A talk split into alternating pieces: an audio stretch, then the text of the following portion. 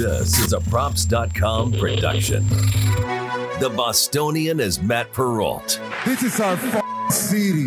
The book is Dave Sharapan. Pay him. Pay that man his money. Together, they are the Bostonian versus the book. You covered! You covered 12! I covered! Follow the show on Twitter at Boston versus the book. How do you like them apples? Bringing you the best insight on sports betting news, Matt and Dave's daily picks, and an entertaining and unfiltered dive into the sports betting industry. Here's Dave Sharapan and Matt Perrault. And here we go. Off and running on a marathon Monday. What is up, boys and girls? It is the Bostonian versus the book. Props.com, props.com YouTube channel, and all over Twitter. He's Dave Sharapan, the book, looking like a Red Sox player today. I'm the Bostonian Matt Perrault, representing my Boston Celtics today. Dave, would you ever run a marathon? Good question. I know guys that have friends of mine. Um, I know girls that have also Mm. friends of mine. They do it once and say they ain't doing it again. so I don't know. I think I would enjoy the training to get there, and I think I would actually like to do it at some point. Um, I just don't know I have the wherewithal to actually go through with it. You? The amount of no, I I couldn't do it. I don't like running enough. Running is running is something I do because I have to do it, not because I want to do it. Mm. My father is an ultra marathoner. So it's in my blood to do it. right?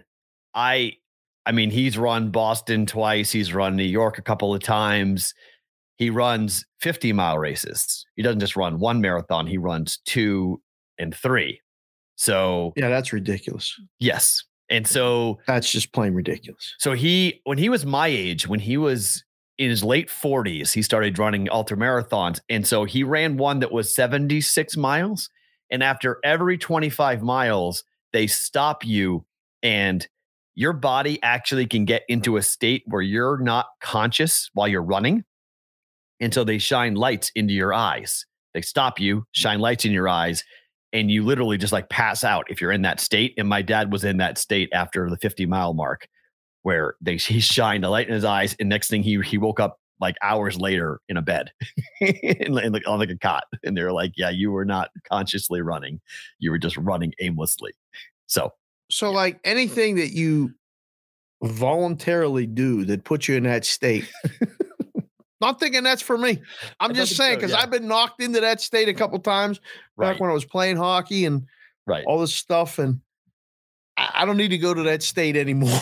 Your brain is not actually functioning. Your your body is, but your brain's not. So yeah, so that that's not something. It's in my blood to do it, but I I have such an incredible respect, and it really is a New England thing. I know a lot of people don't fully grasp how important the marathon is after the marathon bombing that happened. people run all over the place. This Correct. Boston Marathon thing, that's the New England thing. Don't tell me running's a New England thing. People run this like the Yeah, Kenyans, or that's where No. they're running. correct. But but the marathon as a mo- as an event is very unique to New England. To. Yeah. we Patriot we, we don't have school Yeah. today. Patriots Day is an actual state holiday. There's two states in the union, Massachusetts and Maine, who both celebrate Patriots Day. That's it.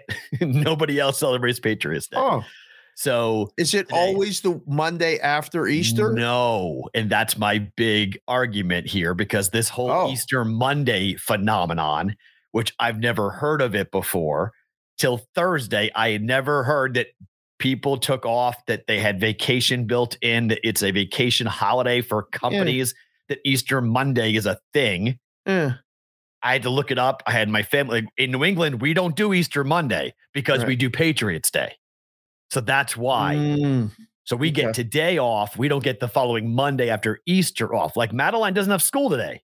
It- It's just she has a wraparound yeah, neither spring break. Yeah. It's crazy. Eight days off for spring break. But you know, it could be because of Easter Monday. The, the Right. kids are out of school for Easter Monday. And I was just like, I never heard of Easter Monday before being a day off. But that's why, because we have Patriots Day off, which is Marathon Monday.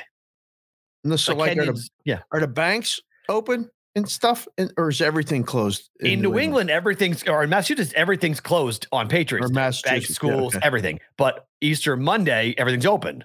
Like nothing's closed in New England on Easter Monday. So it can't be a federal holiday. It's got to be a state holiday, whether you choose to have Easter Monday be off or not.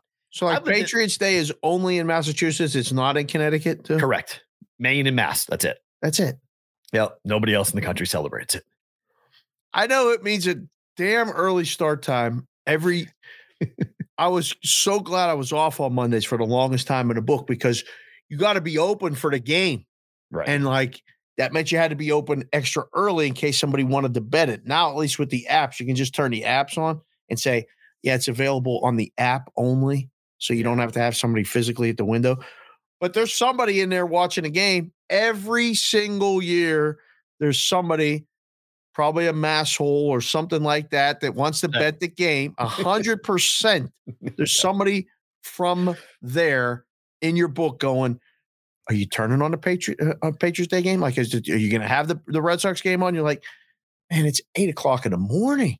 Yeah, turn the game on. I want to bet over. Okay, turn the game on. Yeah, my mic was wrong at the start. Farrah, thank you for the text. I, I- I figured it out pretty quickly. I was like, you know what? I bet my mic's wrong because it's Monday, and yeah, I had to fix my mic and make it adjusted. So there you go. Uh, One thing that I find fascinating, and and and this is sort of a um a lifestyle thing in in in a way because certain parts of the country really like love running, like like you're mentioning, people just absolutely love it. The New York Marathon, the um the, The, Chicago the marathon here's a big deal every it year. is in Vegas. It's a big deal. Yeah, It's the a big a deal. big deal. It is, and you're right. People do, but there are different segments of population where, like living in Houston, people don't run in Houston. They do. Not saying everyone doesn't. It's just not part of the culture the same way that it is in New England. Like seeing people running around at lunchtime, going on lunchtime runs, is very common in Chicago, in Boston, in New York. Wasn't common in Houston. It was weird. I was always like, people don't run here. And people run here in Vegas, just not in June, July, or August. Like when Yeah. it's really bad, you can't run outside. You have to run inside. But That was the hardest part about it in Pittsburgh. Like, because Pittsburgh had a marathon, Mhm. and that was a big deal. Like it when when Pittsburgh got a marathon, it it created. I don't know. I don't want to say a generation of runners, but it became a culture, and it was a big deal. And um, I don't know. I mean, I played hockey and I played baseball, so all I did was run. I mean, as pitchers, all you did was run. So I had to learn how to run and learn how to like it. And then it just made you stronger and better. So, I mean, I did it a lot of times after I graduated school. I kept running. So I don't mind it. Um, I don't like watching it. And I certainly don't like betting on it. I mean, Gabe and I did an Olympic show where he had action on the US uh, on the Olympic marathon, yes. yuck. No, and we had to watch it on the air together. And I was like, That's really boring. oh my goodness. That's Like, boring. I mean, when you went to the Boston Marathon, like, Yeah. you, did you go to the same place and watch it, like just to see guys run by? Like, how do you watch the marathon on Patriots Day? so there's only there's two ways of watching it. One is you just go to the finish line, okay? Because Everybody does that. Correct. You just go to the finish line. The other way is if you know somebody who is running in it to support them, you go at different mile markers. So you can go mile 10, mile 15, mile 20, Oh, like, cool. and you can take the T, you can take the T alongside the route and kind of like chart it out and wait for the person to come. And like you can time because you have, you have a general sense of how long it's going to take someone to get through the marathon. They've been Yeah. training. So like you say like, okay, it's going to be five hours. So at this mile marker, they should be here. And you just try to get there a couple of minutes ahead of time and try to like, in, you know, give them, you know, pump up and like, let's go and try to support them in that way. So those are the ways of really watching the marathon. The finish line is obviously where everyone wants to be. It's where the media is, where all the cameras are. And so it's very fun to be part of that. That's why the two horrible people bombed it because everybody wants to be there and festive. Right. And no one's no one's paying attention to anything else around them but the runners coming across the the finish line. And so like the, the the this is the first time I can say the marathon feels like it's back pre or post COVID because last year they had it six months ago. There were 20,000 people. That's not the full field by any reason. And, you know, they canceled it in 2020 and they had it in 2019. And then, of course, this morning, what happens? Red Sox have COVID problems in their locker room. It was just like, you know, it's like, you got to be kidding me. So, like, already today, as we're trying to get away from COVID and trying to get back to quote normalcy, the Red Sox have COVID problems today. So, Mm. just a just a pain in the ass. But Yeah. I do have a Patriots Perrault parlay going today, which is going to lose on the first leg, but I'm going to tell you anyway. So I did this. I, I did this parlay today. Red Sox money line, Uh huh. Sixers money line, Okay. Declaration of Independence, and our whole little Liberty Bell and Okay. 76ers on Patriots Day. We go to Philadelphia Okay. and Vegas to beat New Jersey tonight was a plus 200 parlay. How'd Vegas get in the mix? Because I live in Vegas, it's that's that's the Perrault part of the parlay. Oh, gotcha. Okay. Right. It's where I live. I was like, what that had nothing to do with New England. I don't know what you're talking about. And then, Red okay. Sox Patriots Day, Sixers Patriots Day, Vegas Perrault. So it's the Perrault Patriots Day parlay Uh, at plus Uh, two hundred. Sox are well. losing though at four to one. I need I need a rally here. Need- Bottom- yeah, you need to- seven coming need the, for the Red rally. Rich Hill, another decent start. He was okay. two two run home runs he gave up really hurt. It happens. His dad ran the marathon 30 times, I think, or 30 marathons and ran the Boston Marathon like 10 times or something. And his dad passed away uh, two days ago at 94. So people were like doing the whole, he's going to be unbelievable today, marathon Monday today. He wasn't bad. He just Right. two, two, two run home runs to this Twins team. So Dylan Bundy, maybe a guy we got to start watching. yeah, Uh, last two starts, he's been good. yeah, put him in. Minnesota. It's a little bit different than pitching for Baltimore. Right. A bit- Um, more competitive. yeah, stay in games and have opportunities to win more than uh, than be behind. Red Sox are batting 130 in the first five innings with 31 strikeouts so far this year. It's not good. No. team team total Red Sox first five unders are something to look at right now. They're not scoring. They're scoring late. Like like yesterday, they scored six runs in the eighth inning. Right. So like they, they Right. have erupted late inning in game. So I mean, it kind of like leans to today. Maybe this is the inning the Red Sox get going here to kind of get back into the game, but not good with the starting pitcher on the mound. The Red Sox have not done well so far mm. this year. And again, a lot of times that's like scouting. That's like starters knowing that batters swing and miss. Like look at the Yankees, same thing. A lot of strikeouts. I mean, too early to say that the Red Sox are like the Yankees in that regard. But I think your parlay, um, I mean, doesn't that suck when you do a three game parlay and it's out by noon? Yes. Will you double back and do the other two now? I've thought about it, but the uh, but I'm laying juice. Sixers Vegas is laying juice. Just money line, money line, though, right? Yep. Mm hmm It's like it's got to be not bad. Let's see.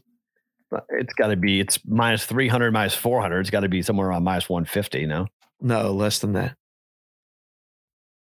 Because minus, I think it's minus 300, minus 250, or the average price is minus 275, both. Then it's even money. So Vegas money line minus 360. Get your parlay calculator out. Sixers is is minus 330. It's minus 152.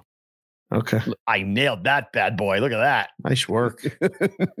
What's the Vegas money line right now? Minus 360.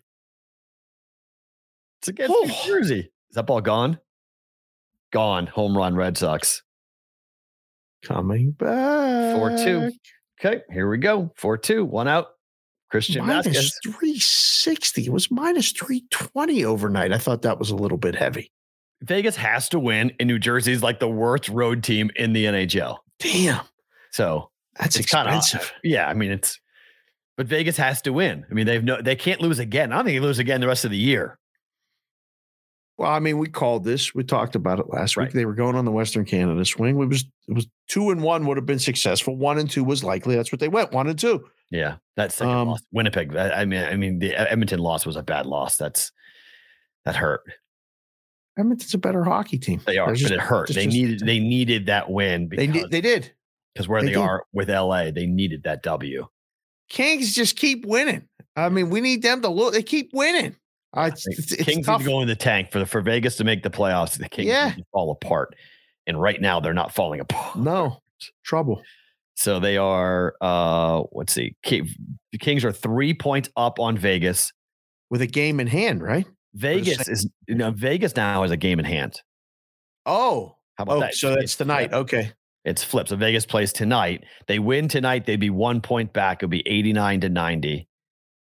And we're down to what, six games left? Got to win this game. Oh, that's what I mean. It's absolute must. Got to win this game. No question asked. Like, this is, you have to, like, you cannot lose to this hockey team. The Devils are 10, 25, and three straight up on the road. You cannot lose this game tonight. Vegas beat them 5 3 in the first matchup in New Jersey. Game's Gotta win going over again, isn't it? Probably. It's uh, Six and a half. Yep.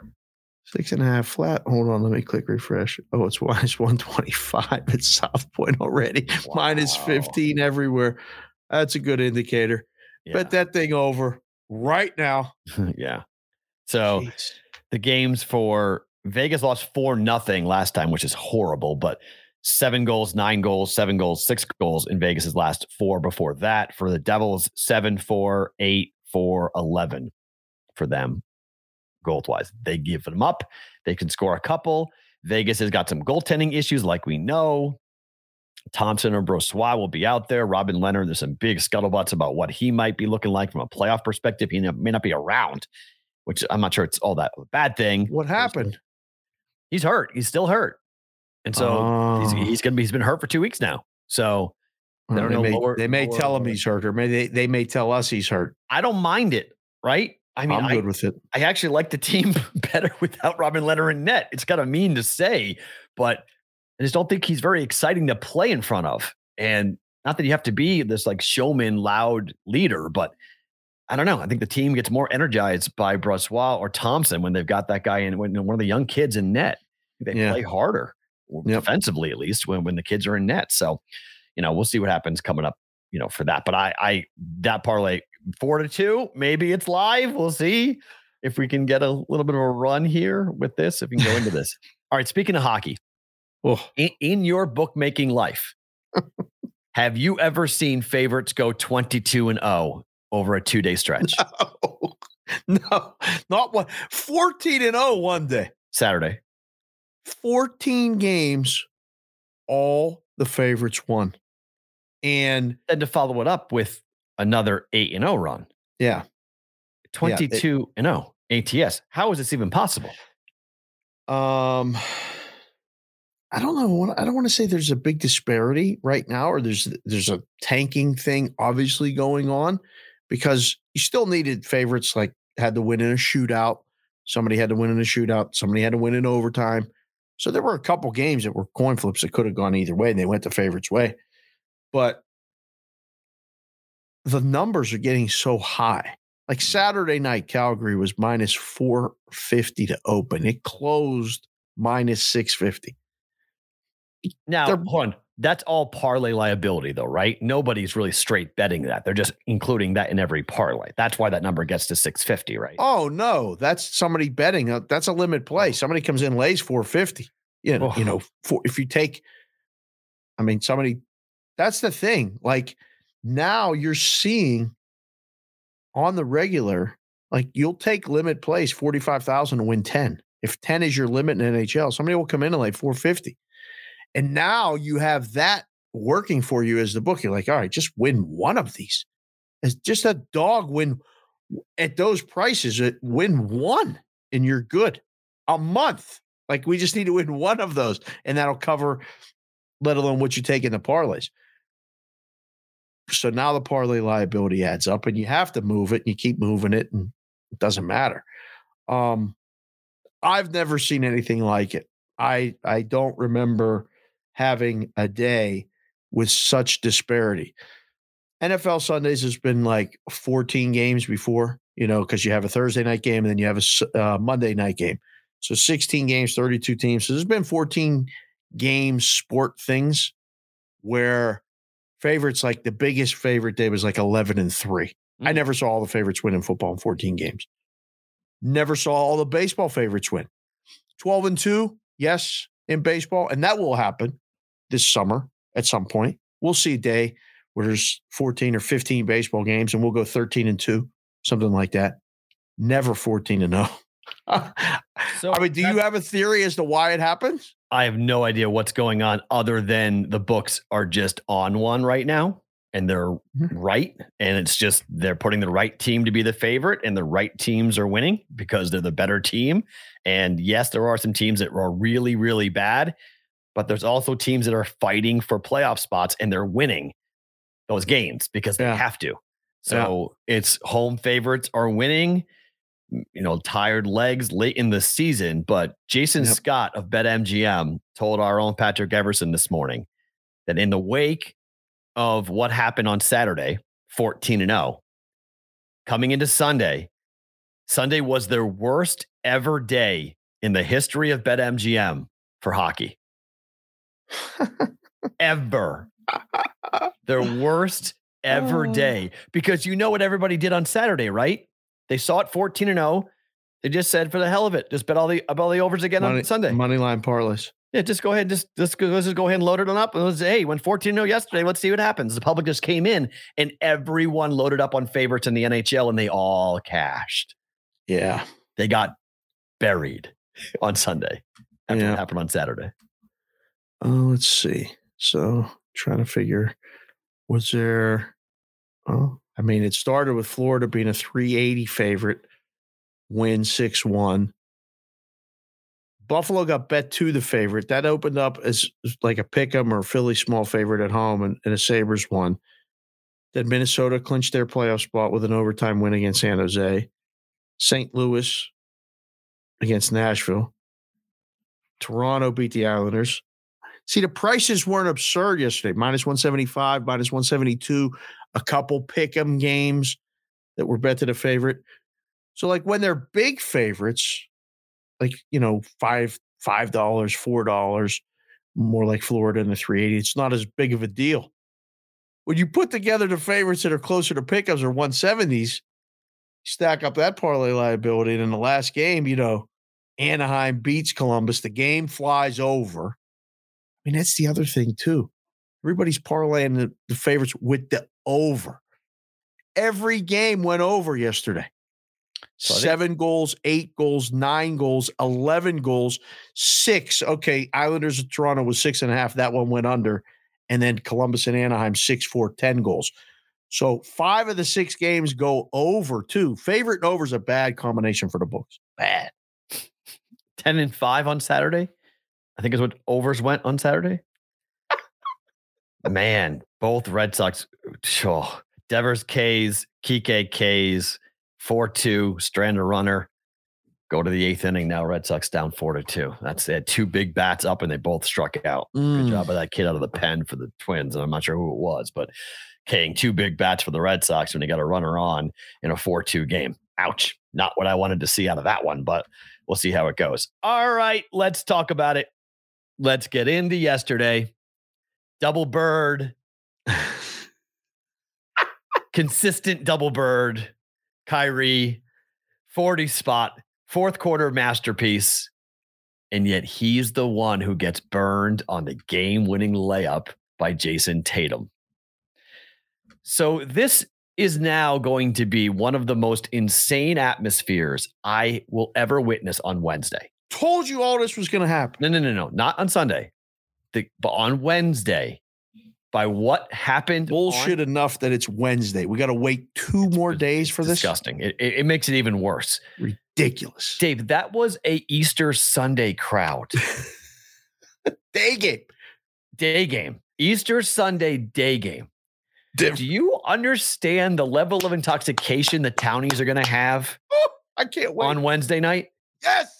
I mean, Kyrie has rabbit ears unlike any player I have ever seen in professional sports. To to the point where I'm actually thinking that they need to have a lot of security on the floor coming Oh. because somebody might do something stupid the way this dude is doing it.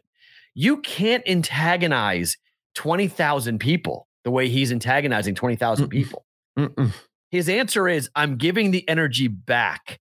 And while it sounds decent in theory to say, if some guy calls me a P word, I'm going to call to him back and I want to see if he's really all about that or not.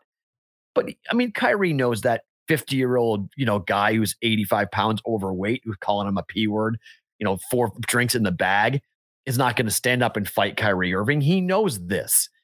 Not that you have to take awful things being said to you, but the fact that when he's walking into the locker room, somebody calls him a I forget what he, he said. They said, Kyrie, you suck. Suck. Yeah, he turns around and goes, suck my.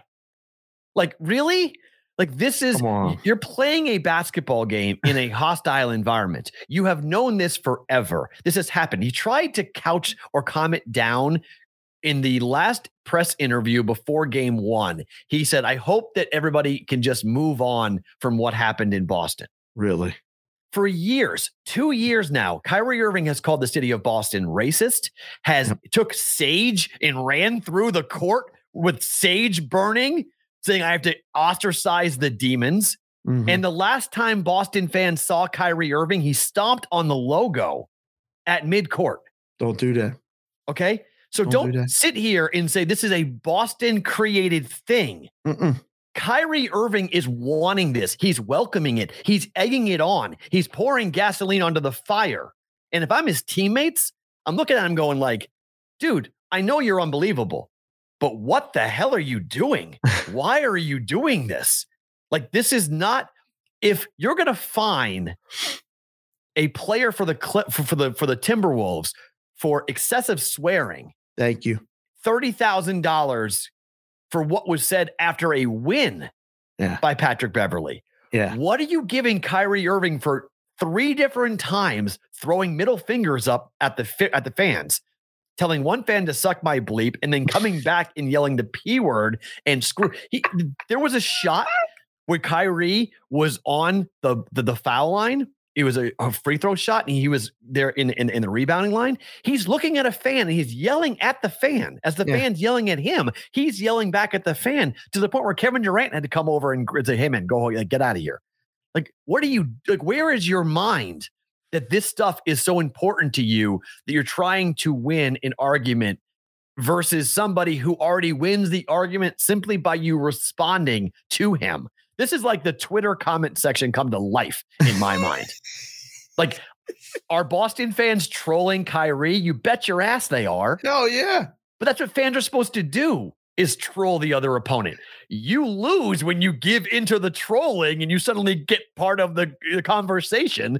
And now you're arguing back and forth with somebody like Kyrie, you're a multi-million dollar basketball player who scores 40 points. Like, what do you? I I I don't for the for my life I don't understand the benefit for Kyrie Irving to engage in this. Well, there's not there's no benefit in it other than if it motivates him. But at the same time, if you need that to motivate you at this time, what are you doing anyway? Like, this is how you win this whole thing. Win the game and walk off like you're supposed to win the game. Don't step on the logo on the way out. Like it's so I don't want to say it. It's just like I mean, it, it's it's almost like Childish. your kids. You ain't, I mean, you ain't won nothing. You won one title, and it was with LeBron. LeBron. Mm-hmm. And like it's almost like yeah, I've been trying to do this. He was reacting right other than shooting people to bird and yelling stuff back. Like he was making shots. He was oh, yeah. incredible. In the fourth I mean, quarter, he was unbelievable. Unreal. And you knew what he was doing. Like mm-hmm. there was no mystery. He but was on, winning. But when he's in, when he's inbounding the ball, okay, he's and inbounding he's this. He, he he's, drop, he's dropping the double bird behind like, yeah. like this, and, yeah. and, and he's going. Uh, uh, he's doing like. Yeah. Are you six years old? Like what I've never seen this. Like you you are creating this atmosphere on Wednesday where it's going to be ridiculous. And everyone, I, I, was going back and forth with people on Twitter about this, saying like, remember that Boston, that like Boston's reaction to Kyrie is because they actually deep down want Kyrie. No, we don't want Kyrie. Boston Nobody. fans do not want Kyrie Irving. We've seen it before. The LeBron James thing, if you want to say that Boston fans hate LeBron because if LeBron was a Celtic, they love him, absolutely. Okay. We've never seen Boston having a LeBron James in their uniform. We have seen what happens when Kyrie Irving plays for New England, plays for Boston. He almost single handedly wrecked this season. The guy yeah. was a menace. He was an absolute mess to be on the court. played sometimes, played other times, was caught lying to New England multiple times. The reason why Kyrie is hated in Boston is because when they asked him point blank, Are you going to resign here? He said, Yes, if they'll have me. And then he left. Okay. That's why they hate him because he lied publicly about his intentions when he had no intention of staying in New England. And so he said it to shut everybody up because the questions from the media are you know, unreal, you know, or, or, or, or, or very, very um, probing all the time. It was Yes. relentless. All the, hey, Kyrie, are you playing? Kyrie, you coming back? Kyrie, you playing? Kyrie, coming back? You're going to sign? What's going on? He got sick of it. And so that frustrated him. And I understand that frustration. I'm, I, I- I couldn't imagine what that must be like. The Boston media is, I can't stand the Boston media. But, but you make the money you make for that very reason to stand. Well, no, listen. I mean, to defend the player, like just because they make the money doesn't mean you have to take shit. You don't have No. to take shit. But media questions of like, are you going to resign here? You don't have to say if they'll have me.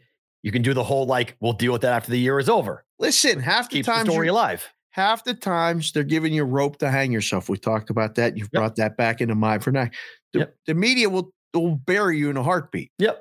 So you have to play the game back and forth. And a lot of times they won't ask you upstairs in the office. They'll ask you through the media so then they can use that against you. So you Yeah. have to be smarter as the player than ever with the media. True. But with the fans, listen, I saw it. The best I ever saw when I was young was at Penn State my senior year, 1993. The Fab Five came in to Penn State. And you're old enough to remember, I'm old enough to remember, the Fab Five was more going on than basketball. 100%. A lot more going on. Culture, lifestyle. The whole Race. thing. They Yes. wore the baggy shorts, they wore the black socks. They had swag that ain't nobody had at that time in college. And I was at Penn State. Let me just say this they were walking into a lion's den Mm. and they couldn't wait to antagonize and all this other stuff. And I loved the Fab Five. I Mm. loved, I mean, I love people. I don't care about black, white, all that other stuff. So I loved it all.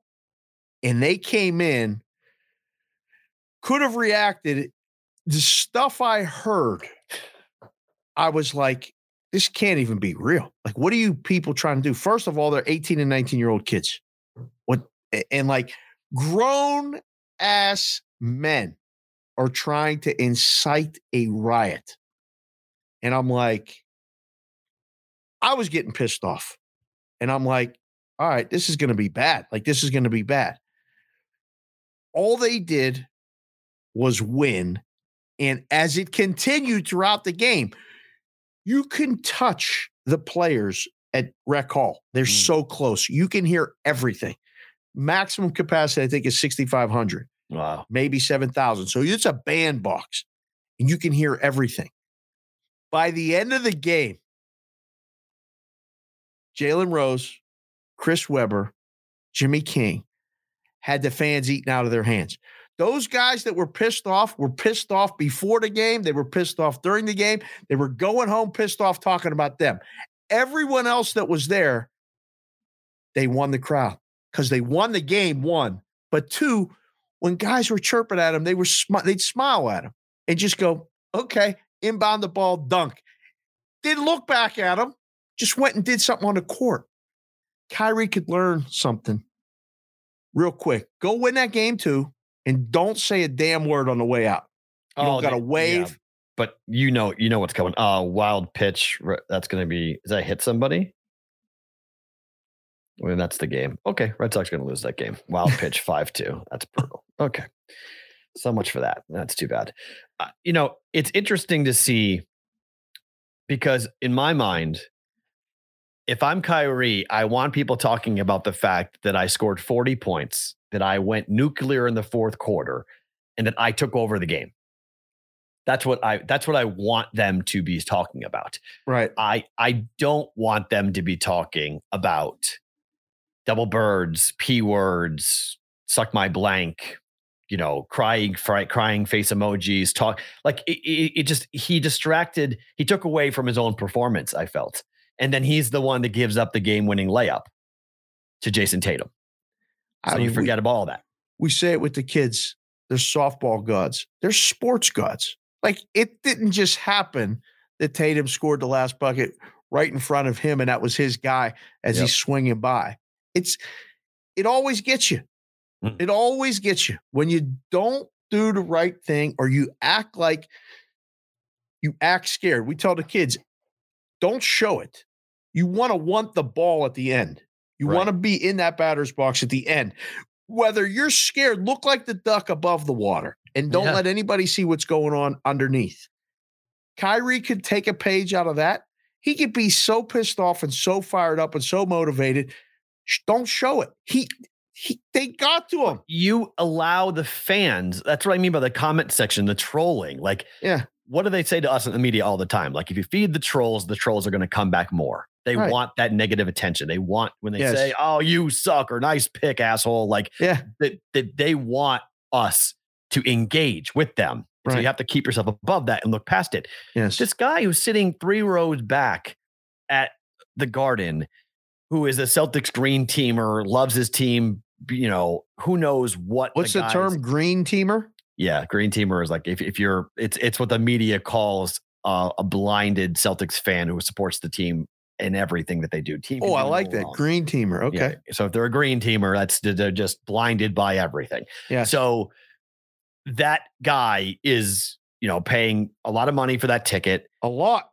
to yell at a guy, to yell at a player. He's yelled at tons of players before. Yeah. And Kyrie's the one person who now can't handle it because it's like his ex-girlfriend or he knows somewhere he did something wrong. And so like he's just not going to handle it. And like this whole idea of like, you know, as men, we don't have to take this. It's like, dude, you're a pro basketball player. You played at Duke. You telling me at Duke you didn't hear all sorts of shit being said about you, like Oh. really raunchy and nasty stuff by North Carolina fans or Virginia fans or Wake Forest fans? Like, what are you talking about? That suddenly I'm a grown man. I don't have to take this. Yeah, you do. It's part of the gig, man. It's part of the sport you play. Trash talking has been part of basketball forever. And fans are part of that trash talking. And your response, your rabbit ears to this is going to make Wednesday ridiculous. it really, he, he has stirred the pot in a way that I didn't think really was possible. Boston fans hate Kyrie. Boston fans are going into that building with a mission to just crush him on Wednesday. Oh yeah, it's it's um he did all this though stepping on the logo on the way out and making sure there were cameras there to do it. Like Yep. if you're going to do it just do it with yourself. Like it, No, but you have he did on purpose. The message he's on he's on microphone saying the city of Boston's racist. Like he's on message Right. saying all these different things. And are there racist people in Boston? Yes. Absolutely, yes. Yeah. Are there racist people here in Vegas? Yes. Yes. There's racist people everywhere. Okay, that's the problem with racism. It's everywhere. It's not one city or one fan base. It's everywhere. One idiot does it, and then the entire fan base gets labeled a bunch of racists. Boston's had problems. I know about redlining. Don't give me the whole history of my city. I get my city. Okay, we do not have a good history with race. I get it. My grandfather used to walk me down the streets of, of Lawrence, Mass, and start throwing out racial awful things about this business, business used to be owned by this person. This person was on this. Uh-huh. Okay, my family got racism in my own family. My grandfather's passed away now, but like I've seen it, heard it, watched it. Okay, I get my hip of the past. Kyrie's not saying anything new to people in New England by saying you have a problem with race. The problem is you say it out loud and you broad stroke the entire region with it, and the conversation stops. People who want to be on your side can't defend it. There's it stops. So you you come in it- with your with your sage and your bullshit. like it's it's ridiculous. What do you think it's doing in the locker room? I don't know. It's a great. I wish I knew the answer to that because Nobody will tell you. the Brooklyn Nets are two. two are, are it's a two player team. Okay? That's it. Claxton played well yesterday. Him, he, he he he. I thought he was actually a real nice bright spot. Seth Curry had a great start to the game, and then they forgot about him. They don't give they- him the ball. No, You because, can't get the ball. in the second half. In the first half, he was on fire because Yeah. they're cool with him shooting in the first quarter, but Seth Curry can't touch the ball in the fourth because that's Kyrie time. So what did Boston do? They ran two guys at Kyrie, got the ball to Kevin Durant. Kevin Durant has to jack a three five feet behind the three point line because they're doing, Boston pushed him out and Boston pushed him around. If the referees, which I hope they do call the game Ooh. again, the referees are going to let physical play happen. Kevin. Durant does not have the physical strength to handle what Boston will throw at them. I mean, Marcus Smart will beat the living shit out of you. If Oh. the referees allow it to happen, he will do that. And the referees allowed it to happen. So, and I want that. That's playoff basketball, man. Let's go. Like, let's be physical. Let's allow it. Let's let's let these guys play the game how it's supposed to be played. And that's what the referee is not calling every ticky tack foul that's out there. But Durant looked very uncomfortable yesterday. very uncomfortable. So I don't know. I don't know if the locker room cares about Kyrie because they know they need Kyrie. Without Kyrie, they lose by 30. So Boston missed how many bunnies in that game in the, in the second half? Layup Yeah. after layup after layup, and they still won the game. So while everyone's saying, you know, Boston was only up by, you know, one point after one quarter and a small lead at halftime, and that was Kevin Durant. What happens when Kevin Durant goes nuclear? Then what happens? What happens if Boston doesn't miss 10 layups? Then what happens? So it, that argument goes both ways. Both teams can play much better in game two. all that being said, I thought it was fun as hell. I was I was on the edge of my seat, you know, watching it, Oh. tweeting it. When I saw that video with him walking to the locker room, I mean, I I retweeted it. Got over five million views, you know, from the original person that sent it, and people saw it and they're like, "Man," you know, and everybody had a comment. I think this is that thing that draws people in. Is is that this now? I mean, again, we got to wait till Wednesday, but Wednesday at four o'clock Pacific, seven o'clock Eastern, the entire sports world will be on this game. And the line's the same as it was for game one, exactly the same. I said it immediately to, to little Consig Kendall's eight years old. And I said, Boy, that was fun, wasn't it? The line's going to be the same. Watch. I show her the odd screen. I'm like, it's, she's like, what do you mean it's the same?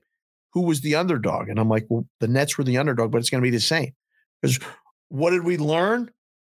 We learned these are two pretty good basketball teams that are pretty evenly matched. That depending on the style of play is mm-hmm. going to determine out whether it goes over or under. Um, a shot here, a shot there is going to determine the results of games. Kevin Durant, I mean, he's still, I mean, I, we talked about in other series who's the best player on the court, who has the best, you know, which team mm. has the best player. I don't know. I mean, Kevin Durant is the best player theoretically. But if I heard another JT for three or JB for three, like the Celtics were making shots and shots, that place was rocking. And I was thinking, you know, like our guy Julian went. I mean, he oh, had he was there. Wow. he almost got a divorce, but he was like, "Yeah, listen, I got the tickets. I know it's Sunday, Easter Sunday, and I know we got the little baby and all this. Like, a little, I got to go to the game. Damn. Like, I got to go to the game. So, and like you said, it was an Easter Sunday afternoon crowd. We're lubed up and ready to go on Wednesday. I Mhm. can't wait. Must watch television. Absolutely must watch TV. It's going to be phenomenal. And I, look, Boston wins. Boston doesn't cover, which again, I'll take that every time. And so people are like, yeah, but you're. Do you think Anik? Do you think Anik had the Nets plus the points? A hundred percent. You probably bet Nets money line, to be quite honest. Well, that's what we need to know. So if you reach Yeah. out to him, say, "Did I'll you have him. Nets plus the points or Nets money line?" My guess is he'll bet Nets Nets money line coming up, and I'll probably Okay. bet I'll probably bet Nets money line on game two as well. Because if Boston goes up 2-0, I feel very confident in them winning the series. It's one one. It's game on. It's going to be much more complicated and difficult, and I can't wait to see if Robert Williams plays by game three. Mm. That's that's my if he's out there, he changes everything because the Nets can't rebound anyway. I mean, they they're gonna get out rebounded every single game. You put Robert Williams back on the floor for Boston, oh mama, that's gonna be huge because Kyrie got to the rim a A lot. going right around both Smart and Tatum. He's so fast with the ball in his hands. So you need help. And Daniel Theis is not Robert Williams. And He got in foul trouble early too. he They did had get to, two like- fouls quick. Yep Yeah, so and he, he didn't want to get any more. I but Williams on the floor is a absolute game changer for the Celtics defensively. And watch out, game three, if he's back, I don't know if he's going to be, but the fact they're playing Sunday, Wednesday, Saturday is insane. it's just series could last two and a half weeks. Yeah, it's insanely long. It's it's huge for the Celtics. I'm not gonna. I'm not angry about it. I don't like the schedule from a viewership perspective, but from a health perspective, it's huge to have that long of a time between game one and game three. Does it lose momentum for you? Because I know in the book, like you catch lightning in a bottle like that with a Sunday game Mm. with a lot of people either in or logged in or whatever, and you get Mhm. this game and like when there were 17 lead changes in the first half. So, you know, you had in game, you had it all. It don't play again until Wednesday. Mm. Like, But football how do you plays, build that momentum up again? But football plays once a week, so I mean, people are accustomed to having that. I mean, actually, I think it helps the media hype. To be quite honest, Oh, it helps the media hype. It's great for the media hype. It's great Yeah. for the league. I don't know how good it is for the action. Okay. I don't know. I think the handle on Wednesday is going to be ridiculous. I think people, I think Saturday will be, I think if it's 1 1, game three will be insane. If it's 2 0, if it's 2 0, I bet the action is good, but mostly on the Nets coming in on 2 0 for right. them in game three. So, but if it's 1 1, I think you get huge two way action. You'll get a lot of stuff going back and forth. So, Yeah. I think it'll be, I think it'll be a lot of fun to see kind of how that all, that, that all plays out and, and, and how, you know, what we see it coming down to, which would be get Rob Williams on the court, please. All right. So Philly today is minus seven and a half against Toronto. Do you give the Raptors much of a shot here? They're without two star players who are not going to be available injured for this game. Number only went up a couple of points after losing two key players to injury. Philly wins the game by what, 25 the first time around? Uh, 20, I think, right? 113, 103, or no, 120, 133, 113 was the final, I think. So can Well, the Raptors keep this at all? Close. way over. By the way, I just logged into the to the YouTube. We got a lot of people in the chat again today. I like this. I Yes, we like this. Patriots Day roll call Monday. Um, Roll call Friday. So is this a number? Let's put it to I'll ask you this. Is this a number where you go, okay, the dog can cover and not win? Because we got over seven, we got over seven. This is where we get interesting. This is your number. Yes. This is the yeah.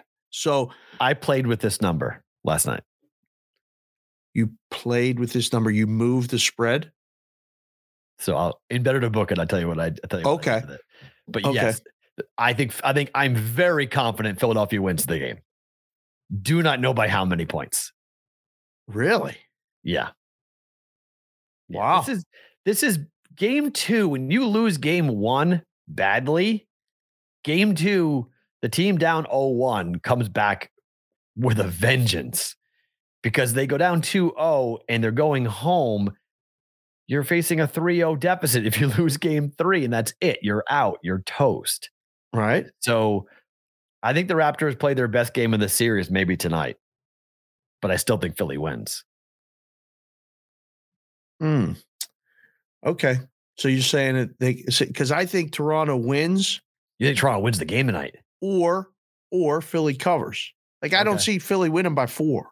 I do. Yeah, I see. I, I I think it could be one of those games. I actually I, I can see the Raptors leave it leading in the fourth quarter, up by like four or five, with five or six minutes to go, and then Philly finally closing it out and winning by four or five points. Right. Yeah.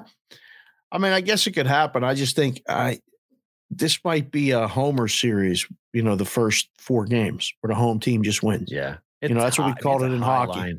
It's a high line. I mean, seven and a half is a lot of points. But It Embiid- is. They have no answer for Embiid, and he played poorly, and they still won by. They still won big, and Embiid Well, didn't play well in game See, one. that's the thing. Like everything went so right for Philly and so wrong for for Toronto game one. Right. And and Maxey is listen, newbie told me about Maxey second game he saw him. He's like, oh, this Maxey's guys, you know, and all my Sixer people have been like, dude, Maxey's gonna be great. And he, Yeah. they've given him more Mm-hmm. and he's accepted it and thrived to the point where they're like, all right, we can trade Seth Curry. We can trade, you know, and put him in that trade. Go get Harden. You can be number three with them beating Harden. You're part of you're you're you're the guy. I don't think Toronto has an answer for him. That's the problem Mhm. for Toronto. That's the matchup problem. Because Embiid's going to get his, and as long as Harden, he Harden reminds me of Kyrie a little bit. He hears too much. He's a little bit. He don't like to be pushed around at all. If he can be the accessory rather than the wheel, I think Sixers can roll. I mean, I think they can get to the Eastern Conference Finals.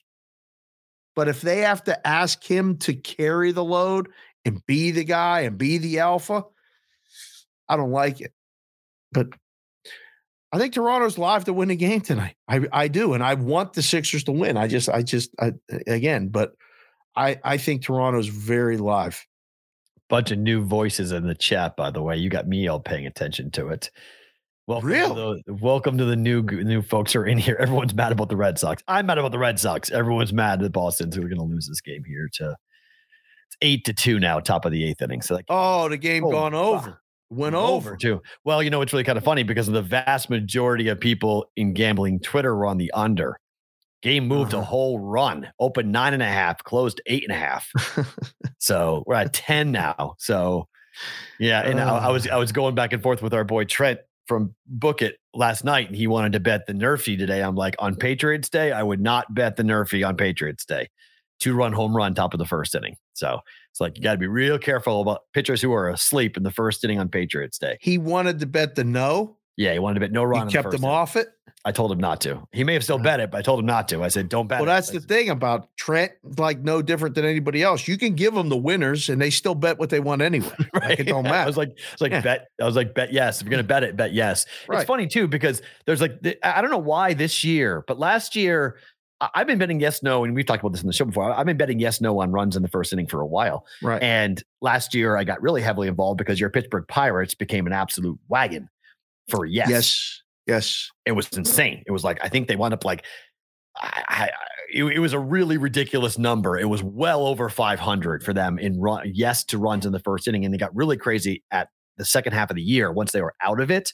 Yeah. It was insane. Like it was Yeah. like every day you could bet yes, and you were probably going like every week you're probably going like five and two. Well, you see it yes. start to get adjusted in the lines because yes, like we were talking about it, it was still minus 120, 130. And then as we started talking about it more and I started seeing it, I'm like, wait a second. How can the yes be minus 160, 170? yeah, it was insane. And they're still getting there. right. Like the It's- only yeah. defense you have in the book is to keep moving that thing up. It's yes or no. It's all not it like you can adjust the spread. It's not like you know, so when you started to see yes, no matter who the pitching matchup was, was minus 170, 180 at points, and just Yeah. like, the hell's going on right now? So people are now kind of like, you know, um, it's a very popular bet. I mean, Trent has Yes. has helped to popularize the, the Nerfy or the Yerfy. But if if gambling Twitter's like having this argument of like, is it really a good bet? Is it not a good bet? And I'm like, look, it's too early in the year, in my opinion, to be betting these Nerfies and Yerfies because what benefits us is the data points you can have. And Once you once you have enough data points, then you can start to have this conversation about is it a good bet or not? Like, you know, would I have bet the Bulls against their division unders as much as I did right away? No.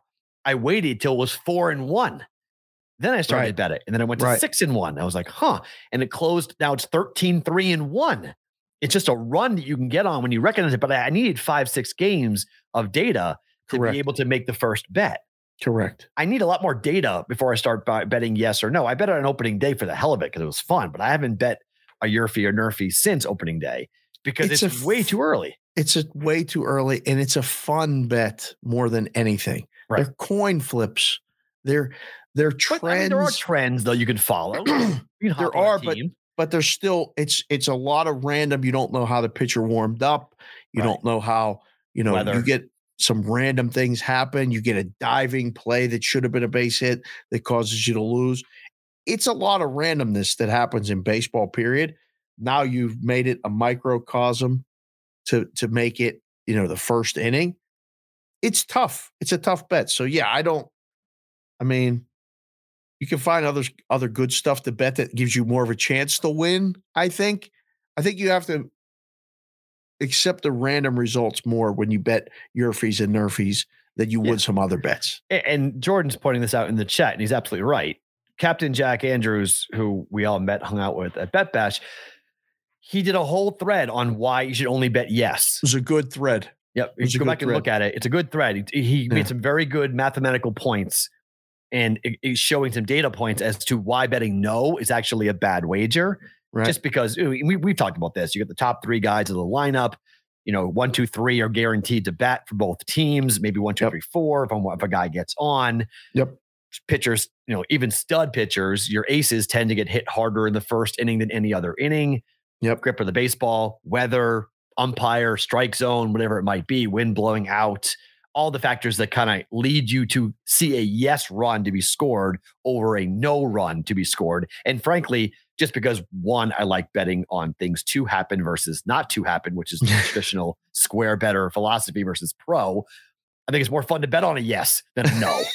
No Way is more fun for a lot of people. ways are betting no run to the first inning when it's like bases loaded, two outs, and you're like in a fetal position, sucking your thumb, going, please, please, please, please, please. Like, you know what I mean? Like, like you like you're watching the game through your ar- through your hand. Yeah. That's not really fun to do. It's way more fun to bet on the yes. So, like, I just I think it's mathematically Captain Jack proved proven he eh, proved that it's more advantageous to bet on the yes than the no. But Nerfies hit, and yeah, it happens. I've had to, I've had some sharp guys over the years that used to just bet no because they wanted to believe that nothing happened. Well, in years past, nothing happened more often than yeses. Right. Like it used to be scoreless first inning with quality pitchers way more often than not. And then as you started to put the bets up and see it, you're like, wait a second. This isn't happening nearly as often as it used to. But and the, odds the are thing, the thing about that though is it like because just because you have one stud pitcher who gets three outs, the other guy's got to get three outs too. correct. That's the Well, usually the matchups were, you know, ace ace was, you know, Mondays or aces days, you know, right. and when they keep the rotations the same, but now the schedules change so much, you, you don't have always it runs in cycles. And I don't think you can blindly apply anything to any of this stuff anymore. But I Right. I've said that for years. I mean, I I say nobody knows shit about a lot of stuff. I don't think anybody knows shit about these Nerfies and Yerfies either. But I know This they're is- fun bets. Landon points something out, David. It's a good point. That today today's got voided because of a rainout, but the Major League Baseball Grand Salami unders have been dominant so far Oh. this year. Money. Oh, I this is this is my first hearing about this. So you've heard about Oh. this. So in case you guys don't know, Grand Salami, it's how many runs are scored in every game on the board scheduled total combined. And the books tend to juice that that number up a little bit just because they expect a blowout or two where one game goes to like 15 runs and it kind of warps the whole day. So unders have been good. if there's 10 games and the average is eight and a half of those, Right. you know, runs. So 90 runs basically. So that's 90. So you, a lot of times you'll put up 92 and a half. Okay. You know, you'll, you'll, you'll, you'll allow yourself some wiggle room to move the number, whatever it is. Um, yeah, they've been going under. There's games that are just, I mean, there's a lot, there's been a lot of low scoring games. There's been a lot of teams trending toward the under. Landon's right. Um, but trying to figure that number out in April's a, a, bit of a process for the books too. Like you, it's, it's there's no magic formula for any of this stuff. Like you got to just kind of put it out there, feel. Um, the thing that sucks about this bet is you get one rain out, all bets are void. It's a it's, it's a return, you know, a refund. It sucks. So a lot of books have gotten away from doing the salami because it's a pain in the ass. You put it up, it's really a sharp market, Huh. and you get you do the work, and you you know you kind of put yourself out there with it because there's not a lot of other numbers say to compare it to, and then you get a rain out. It's all d- done and bet void. Man, I'd, I I'd rather put I- up a prop bet. I'm trying to think about if, if I put a dime on that, how would my day go? If I bet an under on 10 baseball games, Like I, I would probably like need to go on like a drive somewhere. Like I need like, like no internet because the sweat of watching every game and every run that gets scored on that, Oh. like every it's like ah shit ah like you're getting kicked in the nuts over and over and over again. Every time a run gets scored, and like okay, I got 85 more to play with. Okay, I got 60 more to play with. You right, should 100% do this on the juice. Oh. You should 100% God, do a week of picking the salami and just see the results because it will drive you crazy because you'll bet under and the last game will We'll be go- 8 7. You ah, needed some bullpen, so- a Dodger bullpen blow up. The, the total, the total will be, you, you'll have a, a, the total of the game will be seven and a half or eight. You're good up to 11. All right. So you're like, oh man, I got a good number. All I need is under 11. The total seven and a half. It's under minus a quarter. It's You- Kershaw. but if, it's if the last game, though, I would hedge back and bet the over. well, see, now you're going to create another job for yourself, which Well. again, if that's what you want to do, but no, but if, if, if- any parlay, if it, comes down to the, that's why it sucks losing the first leg. I always love losing the third leg. So if, if I'm all the way down to the last game right. and I've got 11 runs, like you're talking about, and the total is eight and a half, I'm betting Yeah. over eight and a, I'm going to go alternative line and I'll bet over 11 runs and just bet it at some level that that, that I'm there. Oh, there you go. Okay. Just Well, like, yeah, I, mean, I, you I, I've learned that from you. I learned Right. that, that that's, Exactly. that's, that's what I learned from you on that in terms of like if Yeah. you have a final leg on this. I think I think the first time I learned that I was doing pushing the odds with you was Yeah. the first time that you were like, well, you know, you can just bet that third leg. I was like, oh my god, I can. That's funny. I didn't realize that. I was Like, yeah, you know, you can just hedge off of that. But I think it was I was like 2016 when you taught me that. Right. Like five like five years ago. I was like, Yeah. holy shit. So- oh yeah, you can Yeah. do this. Now it's like it's, it's just like an automatic for me now, except when I lose the first leg, like I've lost today. Right. But but you'll have you'll have that wiggle room and you'll get an eight run seventh inning in a game that's like, you know, it's four three, it'll end up 10-3, and you're like, wait a second, what the hell just happened? Like you'll be surprised on how close it comes some right, nights. to, right to the number. it's a run or two either way. I used to marvel at it because I'm like, man, it really is just numbers. I mean, so yeah, it'll drive you crazy. But Landon's right; it's been dead under so far. All right, Utah tonight is laying five on the road at Dallas again. How is that possible? Right? I was going to ask you, how's that possible? How's that possible? Doesn't that seem a little off? Well, mean- no, the number's the same. So Shouldn't be higher? Shouldn't it be six, seven? no, no, the game fell six last time, right? Right. We're gonna go And- right and back almost, and it was a fourth quarter. Utah had a fourth quarter collapse like they're known for. They just were able to recover from it in time to cover. Right, barely.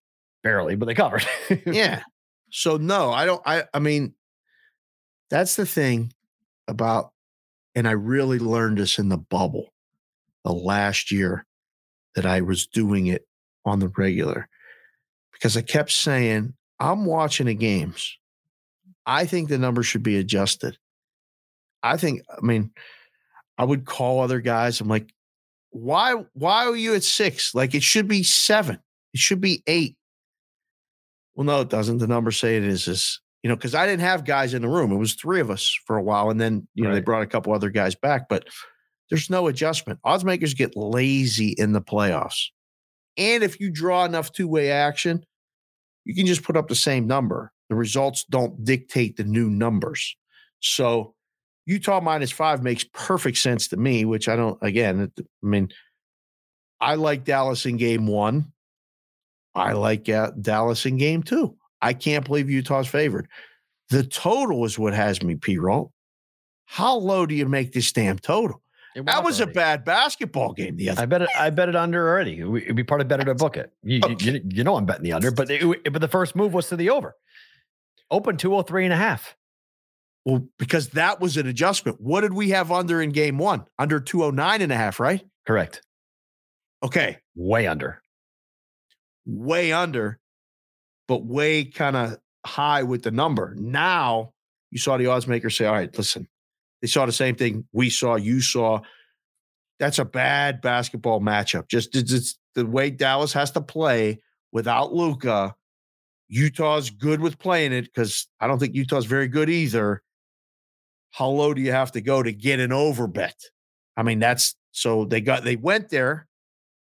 That's good. Let them drive this thing up. We're going under. I already I- know what yeah. you're doing. If you Yeah. tell me over today, I'm telling you right now, I'm booking it. Well, I, I we'll talk about it in better to book it because I think it's actually I think it was a head fake. I, I think that the whole thing was to drive the number up and to hammer it under personally, but we'll, we'll, get, to, we'll, we'll get to that during better to book it. I, I think Okay. it was, there's no lo- there's no logic to betting over two or three and a half, none with these two teams. All right, so Bucks win game one. Bets alive at the moment. Oh no, sorry, sorry. I'm skipping the Warriors. Sorry, Warriors minus seven. I'm skipping. I'm skipping ahead. Sorry, my fault. Okay. Warriors minus seven against the Nuggets tonight. Can Denver steal game two in your mind here, Dave? Because Jenna Garcia, who does our uh, prop of the day for on TikTok or Instagram, you guys haven't seen that at Bet Props on Instagram and TikTok. She covers the Nuggets, and so I was texting with her last night, going, "All right, can your team hang here?" And she said, normally the team really responds well, that Michael Malone's a really good coach after a loss, in particular when they get stomped. They normally come back with a different game plan and really get after it defensively. I don't know, though. This new death lineup for the Warriors is Jordan Poole is a difference maker right now for the Warriors. Beast. Tough, tough, tough matchup. I don't know. I, I don't know. I don't think Denver can win a game in Golden State with them playing like this and getting contributions from from him the way they did. Um now they go to Denver. Right. Game three might be different, but Exactly. I mean, What's the line going to be in Denver? Minus four. Golden State minus four? Yeah. I think it'll be less. Okay. I think it'll be two and a half, maybe two. Ooh, okay. because they're going to be looking to get the Golden State money. Okay. I think um seven is the pause number for us. We've learned this. For you, yes. I don't I don't pause right now with Golden State. Okay. I don't yeah. I mean, can they steal game two? I mean, yes, I guess they could. Do you think they can steal game two? Pearl didn't even answer me, by the way. I sent Pearl a I text. told you that. I told you. I, I told you that we're going to answer it. I told you on Friday. So go ahead, text. They're not going to answer. it. Texted him again today. They're not gonna Everybody wants to know. Like people text you, DM you now. It's great. What do you think about this? What do you think about that? Yeah. I don't think I don't I mean, do you think Denver can steal a game in, in Golden State? No. The gonna only way, the only way Denver covers is by a backdoor. Late game, up by 12, five point run, six point run, couple of crazy threes, and they win by six. Like how many points does Joker have to score for Denver to win? Like 40. I, 40. at minimum. I, I Yeah. don't you want to talk about a guy on an island. Like I don't feel like he got any help. No, he did not. He got zero help in that game. It was brutal. And it, it's I I don't the Warriors played really well, but I think they can play better. And that's my worry is that like when like if Steph goes nuclear and just has one of those quarters where he hits five threes in the quarter, they, the Warriors could steamroll Denver tonight. Could you feel like they could blow them out? Yeah. Right. One 140, 110 type blowout. It could it could it could turn into blowout where Denver's like, all right, pack it up. Mm. You know, let's get back on the bus. Let's fly home. We'll get this together. And then, you know, we don't play again until Thursday. Because I So do buy got- into that, right? Like a, a a a series doesn't begin till a road team wins. I'll give you that. I do believe that. Like, Oh, that's valid. So, like, if if they're down by 15 points in the third quarter tonight, do they give a crap and just go? You know what? We'll get them at home, guys. Like, just give them, give them to them. We'll go home. So this will be good. All right. I won't be doing a show when this game starts. It's seven o'clock Pacific start, so I can actually really watch the game. But like Hmm. a lot of times when I'm doing the shows on SportsGrid and Sirius XM, I'll be watching it like I would in, the, in when I was in the risk room. It's at the fourth quarter start. If we're down double digits, Denver's down double digits, right? The beginning of the quarter doesn't go the way they want it to go. It's around that TV timeout after the nine minute mark where they go, pack it in. That's it. And then nothing again, even remotely happens to get them any sign of hope. by the halfway point, it's all in. It's it's push all your chips in. It's like, oh yeah, this is blowout central. You can get a gauge on the total. A lot of times it's an under bet because you know it just gets to be bench mob, and they're like they're done, done, and it's setting up the number for game three on the team that's down 0-2. Happens all the time. Interesting. Yep. Let me pause basketball for one second because our guy Jay Dow just sent me on Twitter. Breaking news: Uh-huh. the match six has been scheduled for June first. No pro golfers are playing in this. What is It it? is Josh Allen and Patrick Mahomes versus Tom Brady and Aaron Rodgers playing golf June 1st in Seattle. Wow. So it's Mahomes and who? Josh, Allen? Yeah. Versus Young Guns versus Old Bucks? Yes. I have no interest in this. I mean- Zero. I have zero interest in watching. I mean, it's June 1st. There's nothing else going on June 1st, so I'll watch it. But What day of the week give- is June 1st? probably a Saturday. No way. This is a Saturday programming? Uh, June 1st is a Wednesday. Wednesday. It's a Wednesday night West Coast event. I don't know. The hype is way better than the, than the actual golf. I'm for- not. I don't need to watch NFL football players playing golf. It's more fun when there's a pro golfer out there playing with, like when Brady's with Mickelson. Okay, that's fun. See how that's gonna go. Right. But do I want to watch Josh Allen and Patrick Mahomes being mic'd up and quadruple bogeying a hole? No, Not this is not fun. either. This is not fun.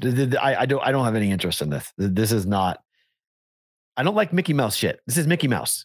Like this is not comp- This is not competition. This is not interesting. This is not compelling. This is uh, made for. TV, manufacturing, eyeballs, action. But give me a golfer. Gi- Give me give me someone playing sports. This is like watching, you know, Tiger Woods play football.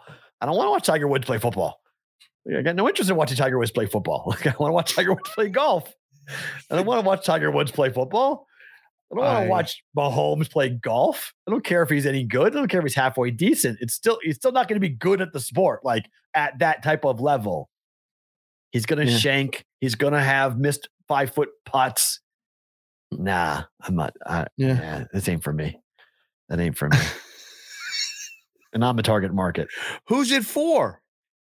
It's uh, for golf fans. It's it's for golf Golf fans aren't going to watch that. people who like golf and football. It's for you know it's for people who like to watch football. I guess. That's for football fans. All right, football fans. I'm a football fan, but I ain't watching that. That's, No. that's yeah. Okay, I'll probably bet it because I have to. Uh, Bucks win game one. Did you make the bet that we talked about? Did you come out of retirement for that? I made as many phone calls as I could. I reached out to as many people as I could. Um, my brother, I got big pushback. Big Pennsylvania. pushback from people on this, by the way. um, I said, "Listen, you're gonna have to do this," and he's like, "I'm not doing that." I said, "Please Oh. do it for me. I'll send you the money." No, I'm I'm too busy. This and that. So, I'll find out today. I got to the right people. Yep. I'm going to find out today. Um, I didn't talk to them yesterday because after the Celtics game, you know, we went and we did some other stuff in the neighborhood Had a block party for Easter. It was Yeah, amazing. Saw that. So, yeah, we had to take the, we had to take down the egg toss. I mean, they didn't know what they were getting into. Tried to it was great. But uh we'll we'll talk about that at the end of the show. Yeah. Um, so I don't know. I'll find out. I mean, we told everybody. I told Foxy right before the game, like, listen, go bet this. Minus 360. Did you see what the series price is today? Do you see what DraftKings did to that same bet before the game started? They put the No. same thing up at 320. 320? Drafted Drafted came in 40 cents cheaper with the same bet. Right. But it's funny though, because I, I talked about it on the juice and I and I got a lot of pushback from people. They were like, I'm not laying minus 320. And I'm like, you're the same people that were betting against Mayweather all year, his his whole career. Like, what do you mean? Like, if it cashes, who cares what the juice is? If it's a, I mean, the only reason, the only bet you had to worry about, the only thing was game one. That's why I brought it up because the Bulls had a lead in the fourth quarter. I mean, it was, Oh, it was a hell of a sweat. it was like, whoa, wait a minute. Yeah. I mean, that was that would be the whole thing. I was thinking to myself, like, shoot, if you've got a huge bet on this, like this is not fun at the moment. But then Yeah. they win the game, they come back and do what they're supposed to do, and the series is over. Bulls are not winning that series. It's over. So, like, you know, it's just a matter of time until you cash the ticket. Like, it's I was like, guys, like, you're gonna win this bet. Okay. Bulls are not winning game one, and Bulls are not winning the series. Bulls lost game one. They're not winning the series. minus 360. So you put up a 360 to win 100. If I told you that if you gave me $360 and in eight days I would give you $460, you wouldn't ask me any questions. Just do it.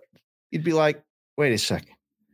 I get to earn what is a hundred of 360? Is that It- a third? It's like, It's, like basically it- it's like a 25% return. Just, just, just go off 400. Is it's just a Okay. 20, 20%, 25% return yeah. in eight days. what in a world investment would you not do? You wouldn't ask any questions. Am I going to go to jail? Would be the first question I would ask you. Am I going to go to jail? No. All right, here's the money. I'll see you in I'll see you in 10 days. Right. You know, just no problem. So now, I mean, if you really wanted to, you know, do it for the math people, you laid 360. The series price on FanDuel, you could take the Bulls at 13 to 1. So you've laid 360 to win 100. $20 times 13 is 260, right? So you could get all of your money back with a $30 bet to hedge the other way if you needed to for your peace of mind. Yep. Okay. So now what? Like you- you're going to tell me you have no risk Right. now. You No can't sweat, lose no the risk. 360, Right. You know? And if you really wanted to really start to root for the Bulls or think, oh boy, they can win the series, bet 50 bucks on it Right. and net Make yourself yeah. fifty dollars, or fifty times thirteen is five six fifty, right? Mhm. You doubled your money if the Bulls win. So I it, I, it, it ain't hard when you just No. do the math. It's a math problem. I was telling people, I, was, uh, I mean, I was, I was online so on, our- on our Discord channel going like, guys, you should, make, you should make this play. And they were just like, I'm not laying 360 juice. I'm like, okay. I'm like, that's fine. You don't have to. But I'm telling you, like, the only way this bet doesn't cash is if the Bulls win game one. The Bulls didn't win game one. They played well. Bulls didn't win game one. Bucks are not losing that series. I mean, it's just not happening. So Was that the Bulls' best shot of winning a game? 100%. 100%. That was Like it. I'm not even worried. Like the Bulls could win a game in Chicago, but like Sure. I don't feel like it's like the other series where like Toronto's going to give Philly everything they can handle in three and four up there. Mhm. Um, the other games, um, I mean, Dallas is at home. Minnesota's going to be tough for Memphis. Mm. Um, you know, Denver, even if they get smoked tonight, they're going to be live to win game three. Like, I think the Bulls are going to have to have everything really go right for them and Milwaukee to play a really bad game to actually win a game. And, and they series. probably will have one of those. I mean, every series generally has that one game where the the team up or the favorite lays an egg. But we don't need a sweep. You just need four wins. In what order doesn't matter. Exactly. You're just winning four games and they win the series. Even if it goes to a game seven. And if it goes to a game seven, you can hedge off of that if you want as well. You can have another hedge opportunity to jump in if it would go to a game seven. So like, I don't know. It, it was it was a strange, it was a strange way of arguing with people. Like I was just like, it was a nice look. It was the first time I ever, I, I never, I always say I never recommend bets over like minus 180, 190. I always say, look, I never want to lay that type of juice. But I was like, this is the one time where, and I gave you all, the, I was like, Dave identified this, and Dave's absolutely right with what he's found with this. This doesn't make any sense. It's minus 550 on the money line for the Bulls to lose game one and the Bucks to win game one. The series price is minus 1100. How is this bet 360? It doesn't make any sense. No. So take it and run with it. And, you know, your money's going to get tied up for a little while, but, you know, you're going to get your money, you're going to pull your money out. You got a bankroll big enough. It's worth throwing 360 down on it and let it, letting it roll and then get 100 bucks back whenever the series is over, which is probably in eight to 10 days. Yeah. Series, series will be over. It would be sooner if the NBA would schedule them in between. Absolutely like, right. Yes, right. you- Probably four or five games. Yes. you would have got a real nice return on a real short amount of time. You could have told all your friends that you did it. Um, it's you- uh, again, it doesn't have to be the search for value. Is I I'm hearing that a lot in the content Yeah. space. It doesn't have to be just on the dog. If Right. you lay 360 on something that is today minus 3000 It's good value. you have all the value in the world. You beat the book. Yeah. You might get put on the CLV list for, wait a second, who bet this? You got minus 360. You can brag for the rest of your life that you laid 360 on a bet that's minus 3,000. And if the Bucks win game two, we'll be Oh. off the board. There, wow. you don't put how much higher can you make a series price? We used to say this in a book. Like 30 to 1 favorite is gigantic for anything. Fights, Yeah. football games, anything. It's off the board if the Bucks win game 2. You don't put up 50 to 1, you just take it off because you don't take a bet.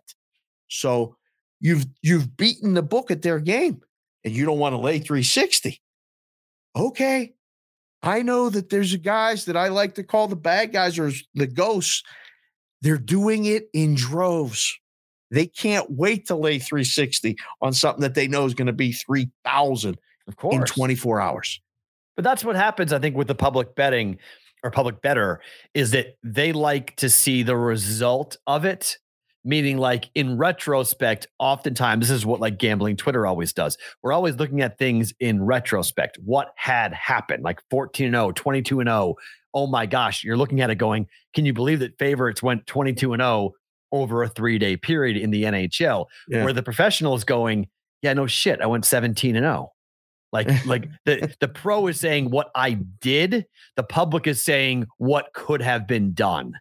And that's the difference, I think, when it comes into being on the side of actually recognizing the opportunity and taking the opportunity versus going, I wish I did, because the bet turns into something because they've been burned before. They don't want to be burned again. Oh, yeah. says I want to keep on firing because I see the value.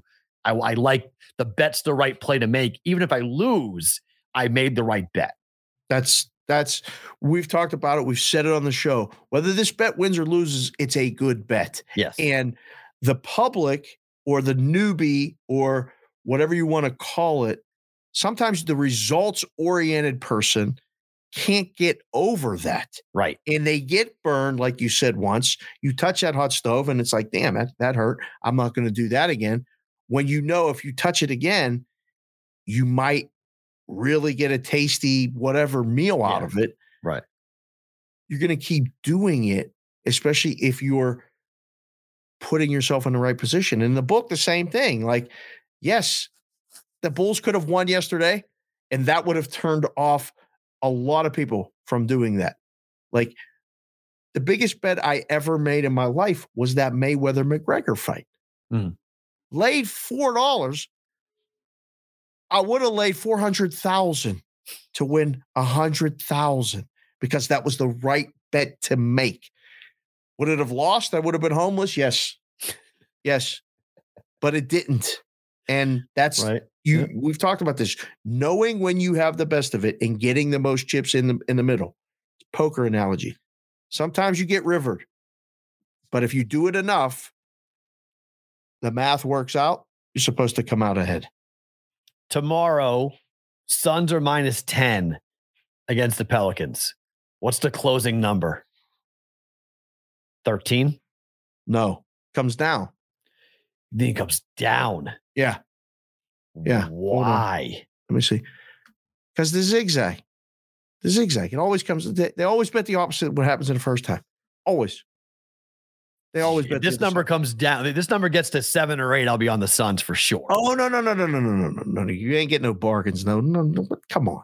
The books aren't going to give you no bargains on the Suns right now. So what's the? I asked you. It, what's it close at? You think it's going down? Or it's nine and a half 10? right now. It's, It's already 10 right nine and a half. It's already come down. Wow. Yeah, it's already nine and a half. And it's going to go to nine. And then, Am I getting seven, no, eight? Nine's the bottom. No, nine's, Nine's the the bottom. bottom. We ain't, go, we ain't going below nine. Are you nuts? We can't give you numbers like that with the Suns. We'll get them in every teaser. We'll get them in everything. Like, come on. But the Pelicans aren't winning a game. Like Not going to be the in the game. amount. Not going to be in the game. Forget winning the game. They're not going to be in the game. This is. this is Well, I mean, the Bulls were in the game until the end and covered. I, I, I Did you see Chris just- Paul last night? Did you see Chris? Chris Paul looks unfreaking believable. One of the best things that happened to him was him getting hurt. Yep. And the break between the regular season and the playoffs. That's right. That's what I mean. Like he was hurt. So he's out, rested, and no rush to get back because all they did was keep winning games. So now in a works- layup opponent, in a layup first round opponent It's great. is even even better. Get his legs back, get his playoff wind back. He was unbelievable. Chris Paul was unbelievable last night. He was unbelievable. He just killed people last night. I don't know. I I, I like my Suns bet still for Suns to win it all. I, I I still think that's gonna. I still after watching them, I'm like, yep, okay. Watching basketball all weekend long. Best team I saw, Suns. Been saying that for months, right? We've Yep. been all over this. Yeah, I mean, but like this is but been the- I mean, eh, come nothing playoff time- changed. Nothing changed. I mean, that, that- that is the best team top to bottom, defensively, offensively, and Chris Paul. The thing that I hope we see here in the next couple of weeks, the Chris Paul get a ring campaign starts. I don't know why it hasn't been there. For the longest time, you know, it was Phil Mickelson to win a major, right? Everyone was cheering for him to win a major. And it was like, you know, will this player win a championship? Ray Bourque to win the Stanley Cup. Like, Chris Paul is a Hall of Fame basketball player with one lacking thing on his resume, and that's a ring. This is the time. This is the year. Yeah, it is. Why he rubs people the wrong way though. Like he don't have that like sentiment that a lot of Have you worked with him? never. All right. So I, I, I work with him here in Vegas for, for three years. And I understand exactly what you're saying because I saw it. He's tough. Okay. He's absolutely tough. He is a very guarded person. He does not trust people all that well. But if you're on the inside, and I'm not, I'm not saying I was, but I watched it. When you're on the inside, people love the dude, love him. But to the outsiders, yeah, you're right. He's Yeah. tough. I love him. I, I mean, I, I, I,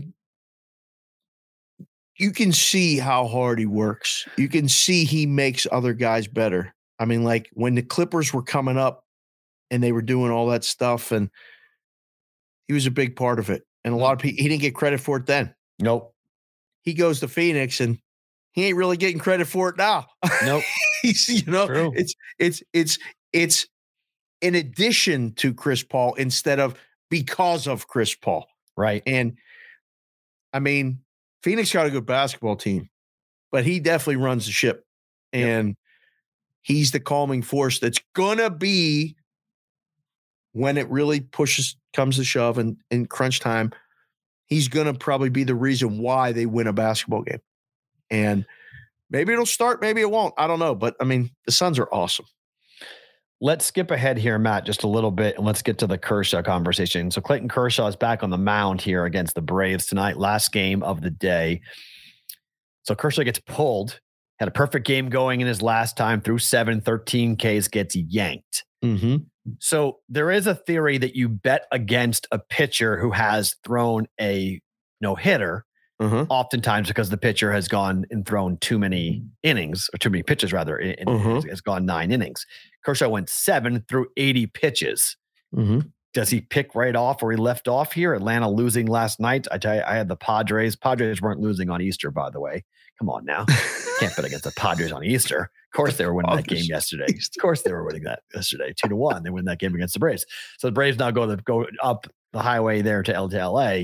What do you do with Kershaw tonight on the mound? Uh, I think I'd be more apt to bet over if I was to want to fade him. but that requires Atlanta getting hits and, then scoring runs. Hitting Atlanta's which- offenses. Mm-mm.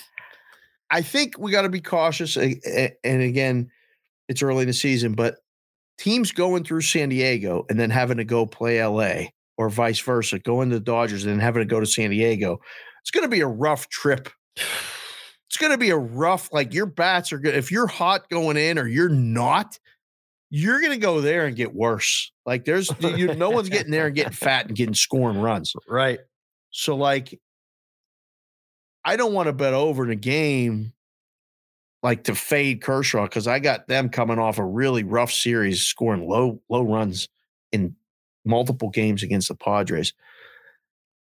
Uh it's 210. Like, is that is that too much? It's expensive, but I think the Braves, they're saying there's no hangover, no hangover, but I think there are far. I said bet they're under win total for this year. I don't think they're nearly as good as last year. And I think last year was a bit of an overachievement as well. Hey, they weren't that good early last year No. either. And then Got hot. he got hurt. You know, they lose um Acuna Right. and they get better, Yep. strangely enough. So again, not putting too much stock in the results head to head, all this other stuff in April as far as baseball. Put it this way, I'll be watching the Golden State basketball game, but I will have an eye on this one. Um NRFI, no. Right? First inning would bet no. I'd be more apt to bet no in this one than yes. Mhm.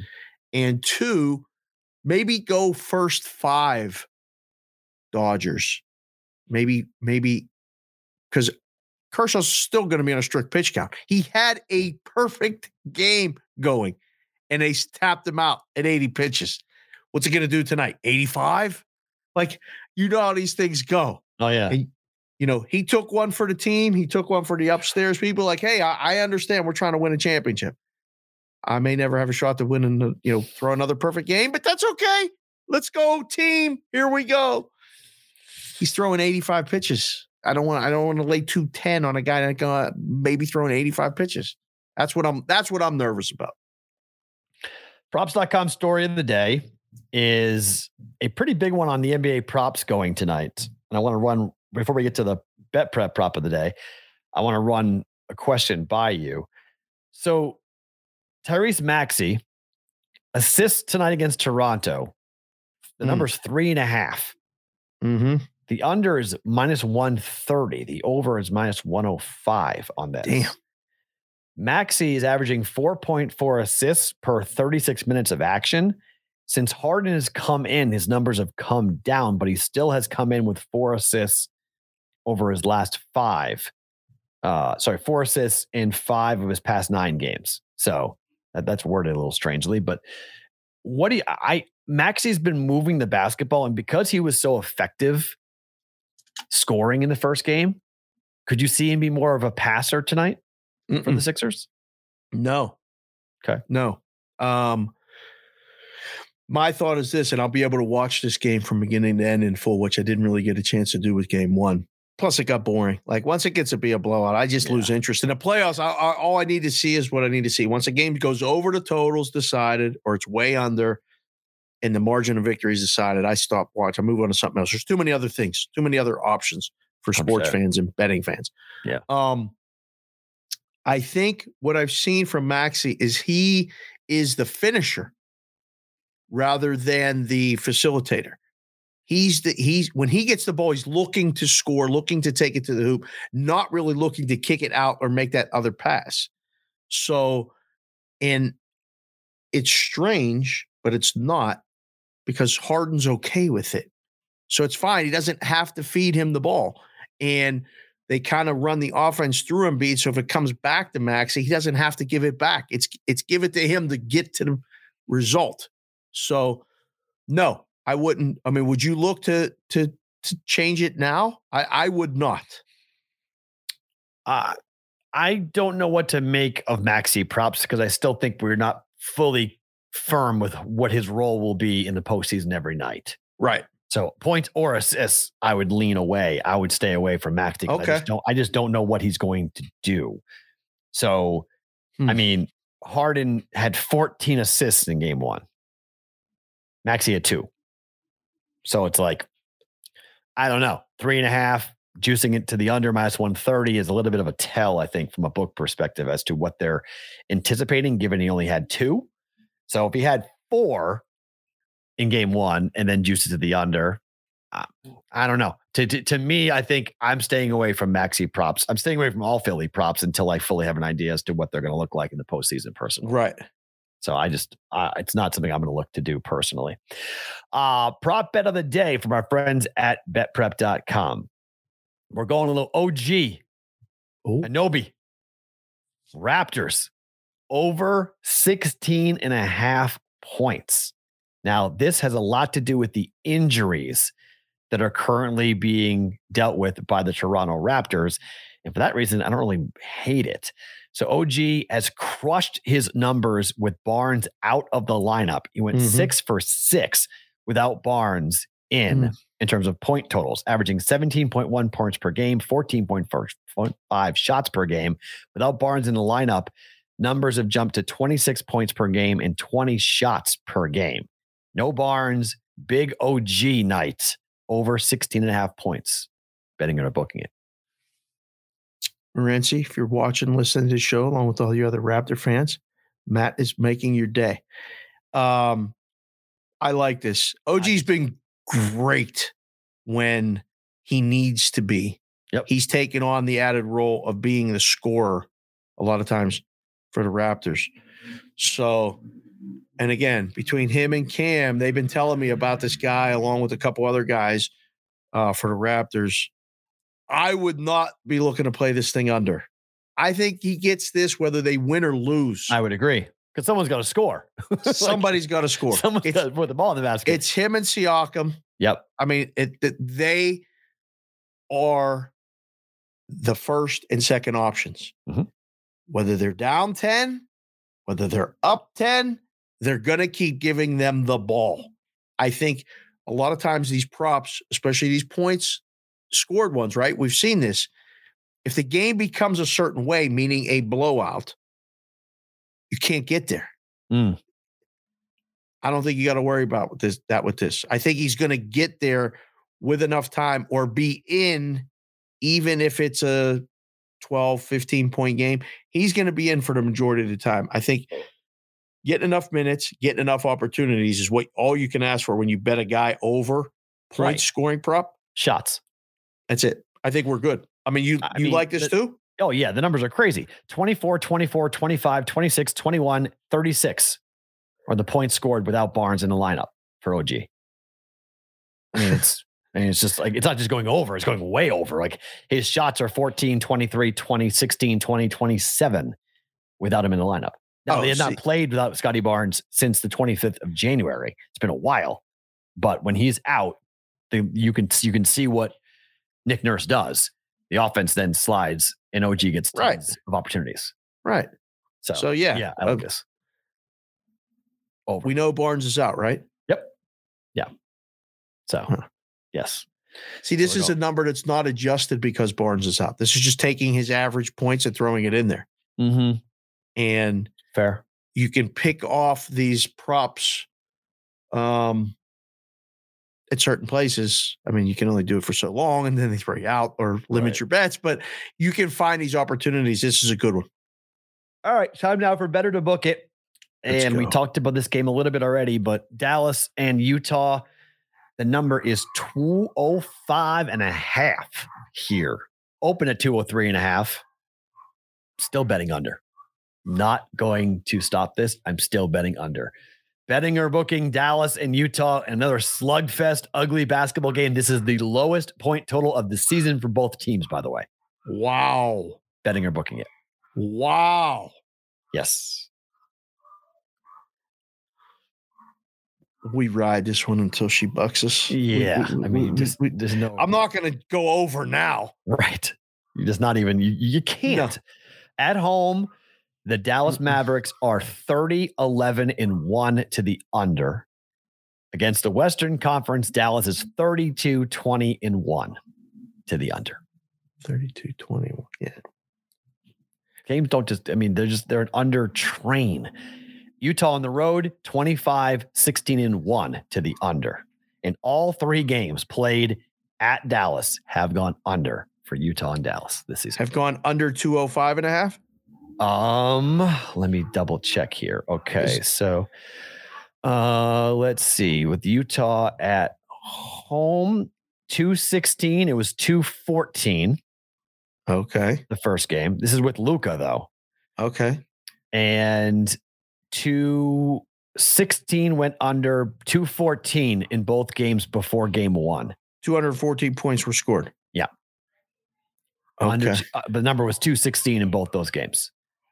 And then yesterday was 208 and it went under by 16 points. Or two game, or game one was. Is this an over adjustment? Should we be actually consider over? I did at 203 and a half. I did consider it until I started to look at pace of play.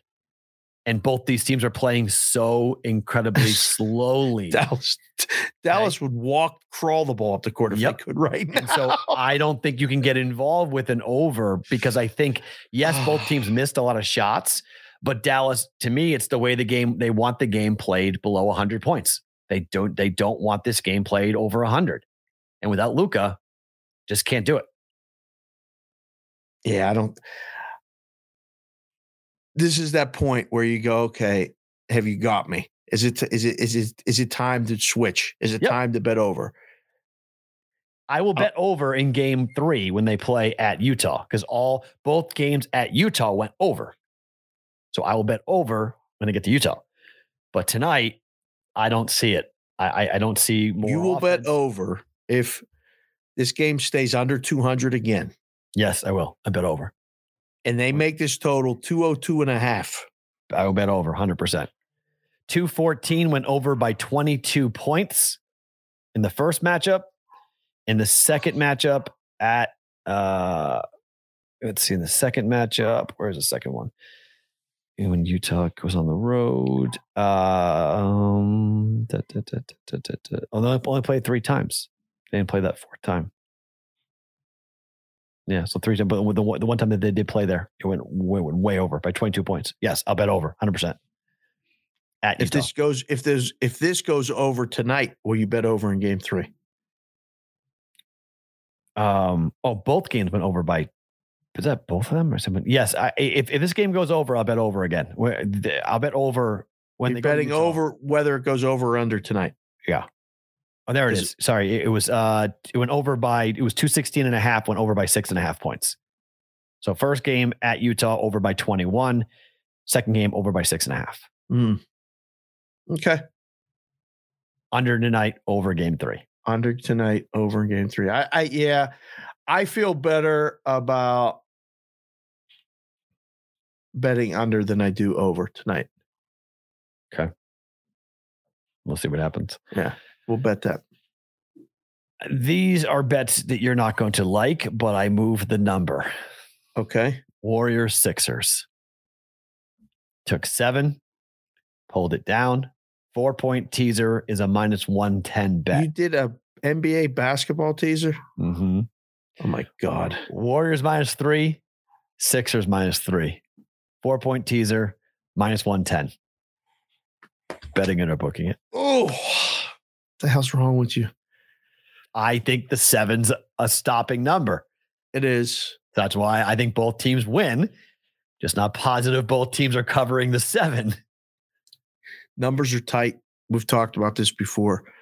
These are as good a numbers as you're going to get in the NBA. Sidewise totals. So then Even, moving, you know, two, but, like- right. And so then moving them makes sense. It's like the NFL. You can move the number, give yourself a little bit of a cushion. Oh, You can do a five point teaser for minus one thirty, but don't do that. four point teaser is minus one ten. Yeah. Don't do that. Um. All right. For everybody watching, listening, so It's not that- bad of a bet. SoCal What? DJ says you need to have an empty. You need to save me from myself with an intervention. I, I'm trying. I'm gonna book it. I mean, I I, okay, I, I can't. Fine. I'm gonna I'm not it. saying it's a great bet. I'm just saying it's a situational. I don't. th- This is the, the second teaser I've played all year in the NBA. I hit that one too, by the way. This is on my this is on my second teaser I've ever bet on the in the NBA. I don't do this often, but SoCal typed it in all caps too, which is even better. Stage so funny. but look, I'm not saying it's a smart bet, okay? But I'm just saying that I think the Warriors could win the game by six, and then you're stunned, and then you're, I'm going one in one. Which which one? So for you to come up with this bet and like, Yep. I've talked to you a, a lot at night, like while you're coming up with this, or either right before, or right after you do the juice. Which one of these two made you go? You know what? I feel better about doing a teaser. Like, which one did you need to tease to make? Like, was it the Warriors or was it Both the of them. Sixers? both of them. I'm concerned about both of them. They both have backdoor written all over it. They both. Wow. War- Okay. I think war. And people are saying, why don't you just, just, do a Warriors and 76ers money line parlay if you want, right? But then you're paying juice. It's it's more heavy juice to do that. So I think it was minus 130, minus 140 to do that. was it okay? You Yeah. always got to do the money line parlay of course, versus I went the teaser I. I went and looked at it and I was like, okay, was this look at the money? and I was Because- like, is it worth it to do that and just get the win? Because if the Sixers win by two, you're going to be even more aggravated. right.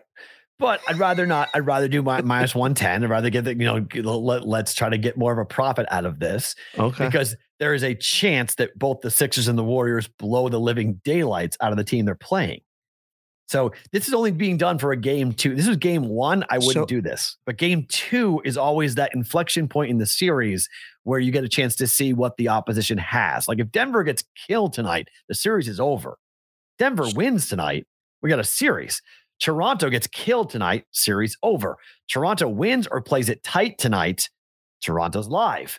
So, like, I don't think so, but sometimes you remove Scottie Barnes and everyone rallies, and all of a sudden Toronto's like the Bulls were up by one in the fourth quarter. And I'm going, oh my goodness gracious. Seriously, what the heck's going on here with Philadelphia? So Roger brought up a good point in the chat. Did it Wanna occur it to you to possibly tease 100%. these up? And I did, and I looked at it the same thing. But a four point teaser going up to 11 and getting plus 11, I was like, you know what? I don't know because I feel more comfortable personally because, like I just said, both the Warriors and the Nuggets could both blow these teams out. I thought about teasing the Warriors down to three and the Raptors up to 11, but we don't know without Scottie Barnes. We don't know what this team's going to look like. Oh, and we and we could see two 20 point victories tonight. It's 100% possible that both these teams get blown out. So I, I went through this whole philosophy in my head as to what is the most likely outcome. And the most likely outcome is warriors sixers winning. If that's the case how low can i get this so i feel like it's a one possession game? I thought about taking it down to two with a five point teaser. I was like that juice i don't really like if i do a three point te- or four point teaser and i pull it down to three it's a one possession game I'm okay. And maybe one of these push, and that's all right.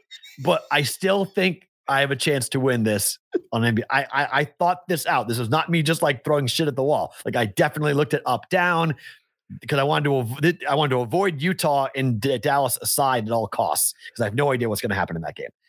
But I feel pretty good that the Warriors and Sixers win. Question is by how much? Okay. All right.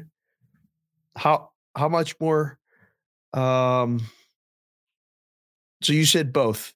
Which one? Which one gets you right now? Toronto wins outright. I agree. That's the one you got to sweat. Mhm. Okay. That's my That's fear. one- that's the one you Toronto. Toronto winning the game outright tonight? T- Toronto's going to be a game. Toronto's not going down without a fight. Nick Nurse is a damn good coach. He'll have his guys ready. Yeah. That's the one you mm-hmm. got to sweat. Yeah, I need Harden to just not turn the ball over. Like, just don't be stupid tonight. play well, play your thing. And then finally, Caps Avalanche six and a half Hockey. over Capitals Avalanche tonight over six and a half. How do you not have a favorite today in anything in hockey? Like how you couldn't have picked a favorite and just go bet it or book it? Absolutely. I'm going to bet it with you. No, because I know the seed change is coming. Today could be the day where dogs win out, win everything. The books aren't stupid. They're going to adjust this. They're going to be ready today. Public's coming in with a with both barrels on overs. These are the days I stay away. I don't want any part of this. Yeah. So you just bet over in a hockey game, by the way. But I bet all over all year. That's Okay. nothing new. Bet, betting over in a hockey game is nothing new. All right. Yep. Um, I'll book it. Okay. Let's do that. Farrah saying his, his internet's about to die. So Yeah. we gotta, we gotta go. gotta we gotta wrap it up. we, we gotta wrap. I don't know why. Uh so let's go to favorite thing about today, real quick. Um, my favorite thing about today is I get to recap what we did yesterday. Um, after watching the Celtics game, we had a community party, and Middle Kinsig and I won the egg toss, and then our new neighbors um, brought out a karaoke machine and Whoa. broke out karaoke. And I made my exit because I was exhausted and I had to come home and I had to visit the facilities. And then I was like, you know what? I'm not going back. But what ultimately happened was little Consig Kendall apparently got on the mic and went up. She didn't sing. She told jokes Wow. In front of a crowd. Stand up comic in your future. stand up comic. She went up and told some jokes. We've told some of the dad jokes on here. She Sure. told a couple of jokes. And then someone said, Tell us another joke. Do you like doing stand up? She goes, Nah, I'd rather sit down That's awesome. and walked off. That was she her joke. walked it off. Wow. That was her walk off. And I was like, She told me. So timing. the timing was like timing. Jessica said, She's you. How does she have the snapback stuff all the time already? I'm like, she lives in this house. It's not just me, it's you too. It's the two teenagers, it's the back and forth. But she delivered all of it. And then we're driving to see, I told her I would take her to see Sonic Nice. On spring break. Well, tonight's the last night of spring. Last night was the last night of spring break. Thank God school starts tomorrow. I mean, it's been a long week. It's been fun. Don't get me wrong. I'm happy to see him go back to school so he can get back to the house during the day. Mm. But we had such a good time. And she told me the story. And I was like, oh my gosh. So we went and saw the movie. She's still sleeping. I'm when we get all done doing the show, I'm going to go see if she's up yet. And I get to recap this whole thing that I missed her three three minute stand up routine at eight years old in front of complete strangers. Listen to the kids, man. They got no fear. I love it. That's awesome. Yeah. Uh mine is so I again we talked about Patriots Day. I didn't realize that I thought for some reason I thought I was gonna have today off. I don't know why. Like I thought today was gonna be off. I scheduled an appointment right after the show was over. I'm like, Uh-huh. I, I, okay. And then Madeline asked me, they're out, they're all outside in the pool, and Madeline's like, Can I do an end of spring break party?